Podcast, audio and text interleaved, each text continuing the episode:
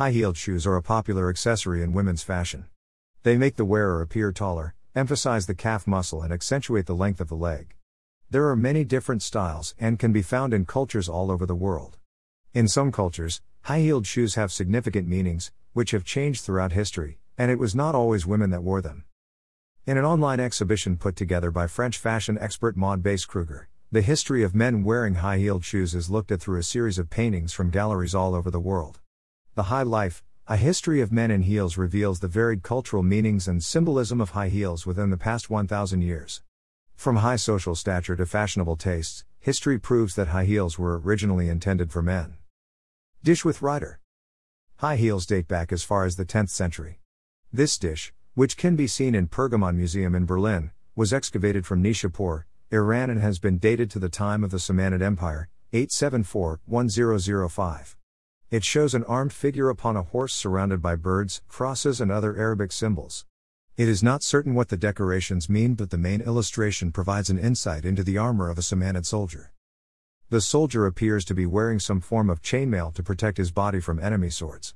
Upon his head is a helmet, and on his feet is an early version of a riding boot, a boot with heels. As well as fighting with swords, soldiers fought with bows and arrows, which required the use of both hands. To do this without falling off their horses, soldiers needed a sturdy saddle with stirrups to keep their legs in place. A heeled shoe helped the soldiers keep their feet in the stirrups more than a flat shoe, which could easily slip out. It is thought the modern cowboy boot derives with this 10th century idea. Musa Nama, the Book of Moses, by Maulana Shaheen Shirazi. By the 17th century, it was the norm for Persian riders to wear 1 inch heels, regardless as to whether they were on horseback or walking. Horses were expensive, Therefore, owning one was a symbol of wealth. Subsequently, the heeled shoes signified the wearer had money and power. Evidence of these shoes can be seen in a 17th century version of Musa Nama, the Book of Moses, by Maulana Shaheen Shirazi, a compilation of illustrated books of the Bible, Exodus, Leviticus, Numbers, and Deuteronomy. Although it was originally written in Judeo Persian in 1372, an illustrated copy dating to 1686 can be found in the Israel Museum in Jerusalem. One particular page of the illuminated manuscript shows an early episode in the life of Moses. The book combines Jewish, Muslim, and Persian legends, however, it is clear this particular image represents the discovery of the baby Moses floating on the Nile in a basket. Pharaoh's daughter, who discovered the basket, is kneeling by the river. Behind her are two male Persians, evidenced by their facial hair, wearing expensive silk robes embroidered with gold. Their shoes feature the customary one inch heel that was worn by the rich at the time the illumination was made. The Archdukes Albert and Isabella visiting a collector's cabinet. High heeled culture eventually made its way to Europe during the 17th century. The Persian Shah ordered his soldiers to travel to Russia, Germany, and Spain to forge relationships with foreign leaders. With them, they brought items from the East, which sparked Persia mania in Europe. People were intrigued and began to desire Persian art, Persian fashion, and Persian shoes.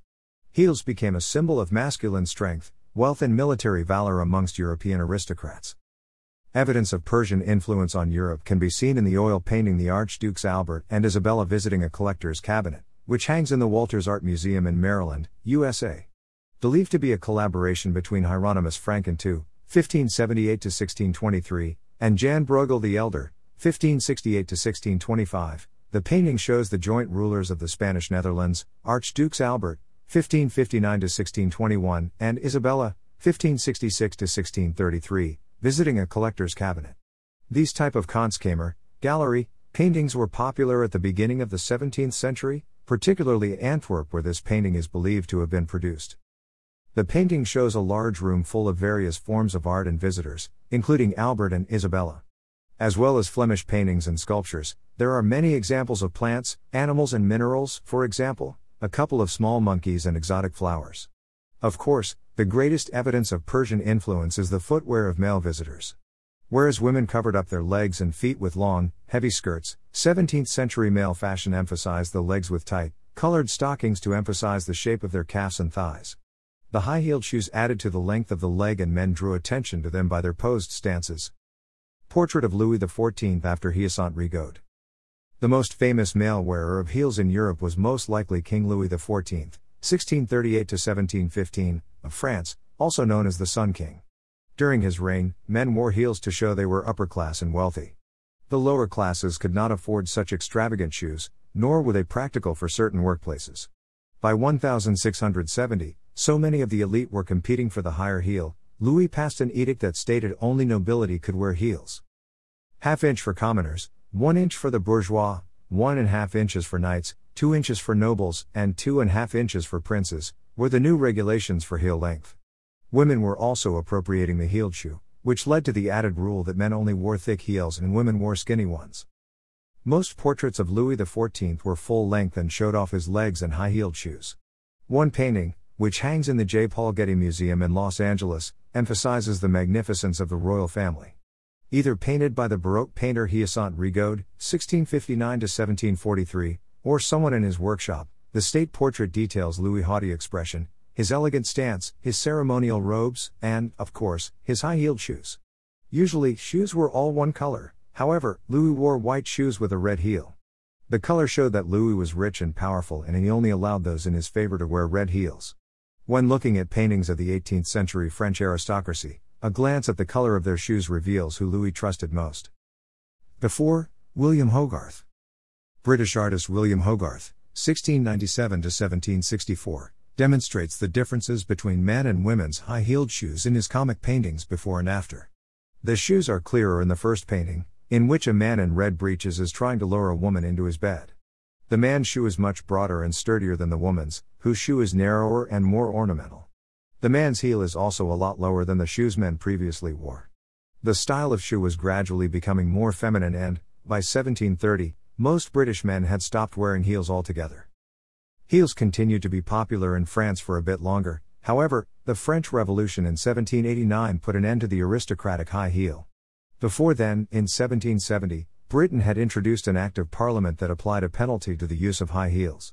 The Act also applied to hoop skirts, false hair, and cosmetics. Heels came back into fashion in the 1860s, however, only for women. The invention of the sewing machine meant shoes could be produced quickly and cheaply, allowing women from all classes to wear heels. Western boots. Although European men no longer wore heels, certain lifestyles around the world considered heels to be a practical form of footwear. Animal herders on ranches in North America, for example, took a leaf out of the Persian cavalry's book and added heels to their boots to help keep their feet in their stirrups. Cowboy boots, as they later became known, were a brief fashion fad in the late 20th century, however, they were originally made to protect the cowboys as they went about their everyday lives. The National Cowboy and Western Heritage Museum in Oklahoma owns several pairs of cowboy boots, for example, a pair owned by Orvin Grover Gene Autry, 1907 98, a rodeo performer nicknamed the Singing Cowboy who went on to star in many television shows. Originally, cowboy boots were individually made and varied in style depending on the culture.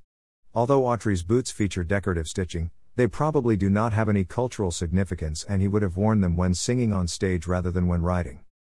Traditional cowboy boots were devoid of laces, which sometimes adorn modern versions since they could easily get caught on plants and so forth.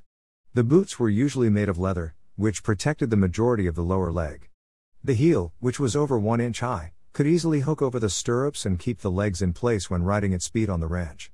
Later, the heels were lowered to make the boots practical for both riding and walking. The Beatles. During Queen Victoria's 1819 to 1901 reign, her shoemaker made a special boot with a low heel that she could wear when either walking or riding. The fashion caught on and became a prominent style until the onset of World War I. Usually made in Kings Road, Chelsea, the boots became known as Chelsea boots. Legend has it that in 1961, when two members of the Beatles, John Lennon 1948 and Paul McCartney, out 1942, were shopping in Chelsea, they spotted a pair of Chelsea boots and commissioned four pairs with a Cuban heel. This style was slightly higher than the 7.5mm Continental heel and soon became the Beatles' signature look. Now known as the Beatle boot, the boots became popular with both male and female singers and fans during the 1960s and early 1970s. The following punk movement saw a rapid decline in the style, however, since 2000, the boots have once again been growing in popularity. David Bowie David Bowie, 1947 2016, the glam rock singer, pushed gender fashion boundaries by wearing all sorts of high heeled shoes. By the height of his career, the history of high heels had been forgotten and they were considered to be female only shoes. Bowie's choice of shoes originally complemented his androgynous alter egos, such as Ziggy Stardust and Major Tom. Rumors spread that Bowie was homosexual or gender fluid, which was still frowned upon at the time. Bowie denied the rumors but later admitted he was bisexual. His eclectic choice of clothing made him a fashion icon, particularly amongst those who were non binary gender. Bowie also encouraged an entire generation to accept those whose sexuality or gender did not conform to social norms. Prince, 1986. Other music artists followed Bowie's lead and began wearing high heels on the stage. The American rock band Motley Crue is one example. Known for their outrageous clothing and heavily applied makeup, the band members also wore extreme high heeled boots. The American singer Prince, 1958 to 2016, is also remembered for his choice of footwear. Being only 5 apostrophe 3 tall, Prince wore specially built shoes with a 4 inches heel to make him appear taller. Throughout his career, he had around 3,000 pairs of high heeled shoes made to his measurements. By the 1990s, male high heels were associated with a rough, rocker aesthetic. In general, men consider heels to be part of women's fashion and it is only the more outlandish male celebrity that would dare to wear them. Yet, cowboy boots are distinctly masculine, so why is it unacceptable for men to wear heels in other situations? Today, many male shoes have a small heel, but what they do not realize is this is a descendant of the high heeled fashion of the 17th century. Gender stereotypes have prevented men from wearing anything higher for fear of being accused of homosexuality. Although people are much more accepting of different forms of sexuality, there is still a huge difference between male and female clothing and footwear. Who knows what the future holds for the high heel? Fashions and fads come and go. Perhaps men will be wearing heels again in the not so distant future, after all, the male heel is still very much part of some cultural identities.